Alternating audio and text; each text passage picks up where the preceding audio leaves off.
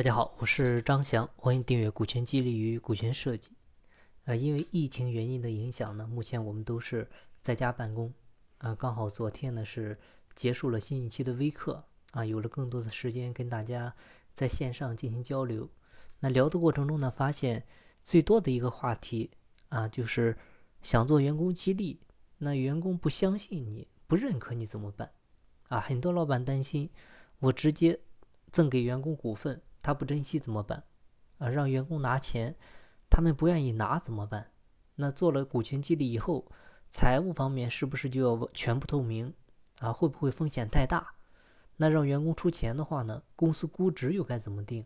啊，怎么让员工觉得买的值呢？啊，其实大家问的这些问题呢，都能理解啊，但是本质上呢，各位还是都没有问到点子上啊，因为你们。问的这些问题呢，都是站在老板的角度在考虑这个事儿。那员工到底关心的是什么？似乎不清楚。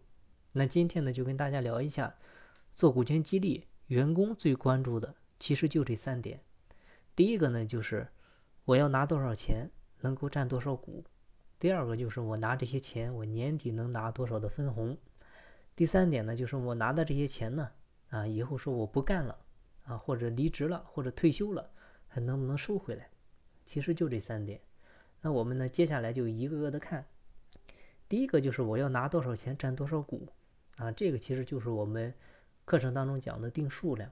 那背后呢，更多的就是先定公司的估值啊，比如估值一百万啊，出资十万，占股百分之十。当然，员工入股呢，它属于内部价格啊，会再便宜。那这里呢，不再多说。总之就是，你得有一个依据啊，就是让员工信服，他花的这十万块钱能够值他买的这些股份啊。然后第二个就是，我拿这十万块钱，年底分红能拿多少啊？我占的这十个点的股份，年底能给我分多少钱啊？这里呢，其实就涉及到一个名词了，就是收益率啊。我要是这十万块钱年底就分一千块钱，那。核核算下来呢，才一个点收益率，那我还不如放到银行里赚得多。所以这是他们关注的第二个点。第三个呢，就是我拿的这些钱以后还能不能够收回来？啊，这个就是我们讲的退出机制的设计。不同的企业、不同的阶段，这个设计呢都是不一样的。你比如约定五年以内退出的话，原价退股；五年以后按市价。这个呢就要具体情况具体分析了。但是不管怎么定。规则呢一定要提前定好，因为这样呢可以避免出现问题的时候呢大家出现矛盾。但是呢一定要提前讲好规则，这样当问题真正出现的时候呢有据可依啊，就能够减少很多的麻烦。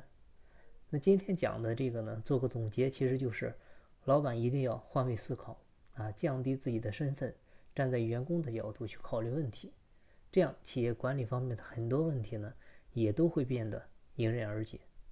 好，那今天的分享呢就到这里，感谢您的收听。金不在西天，金在路上。我是张翔，下期再见，拜拜。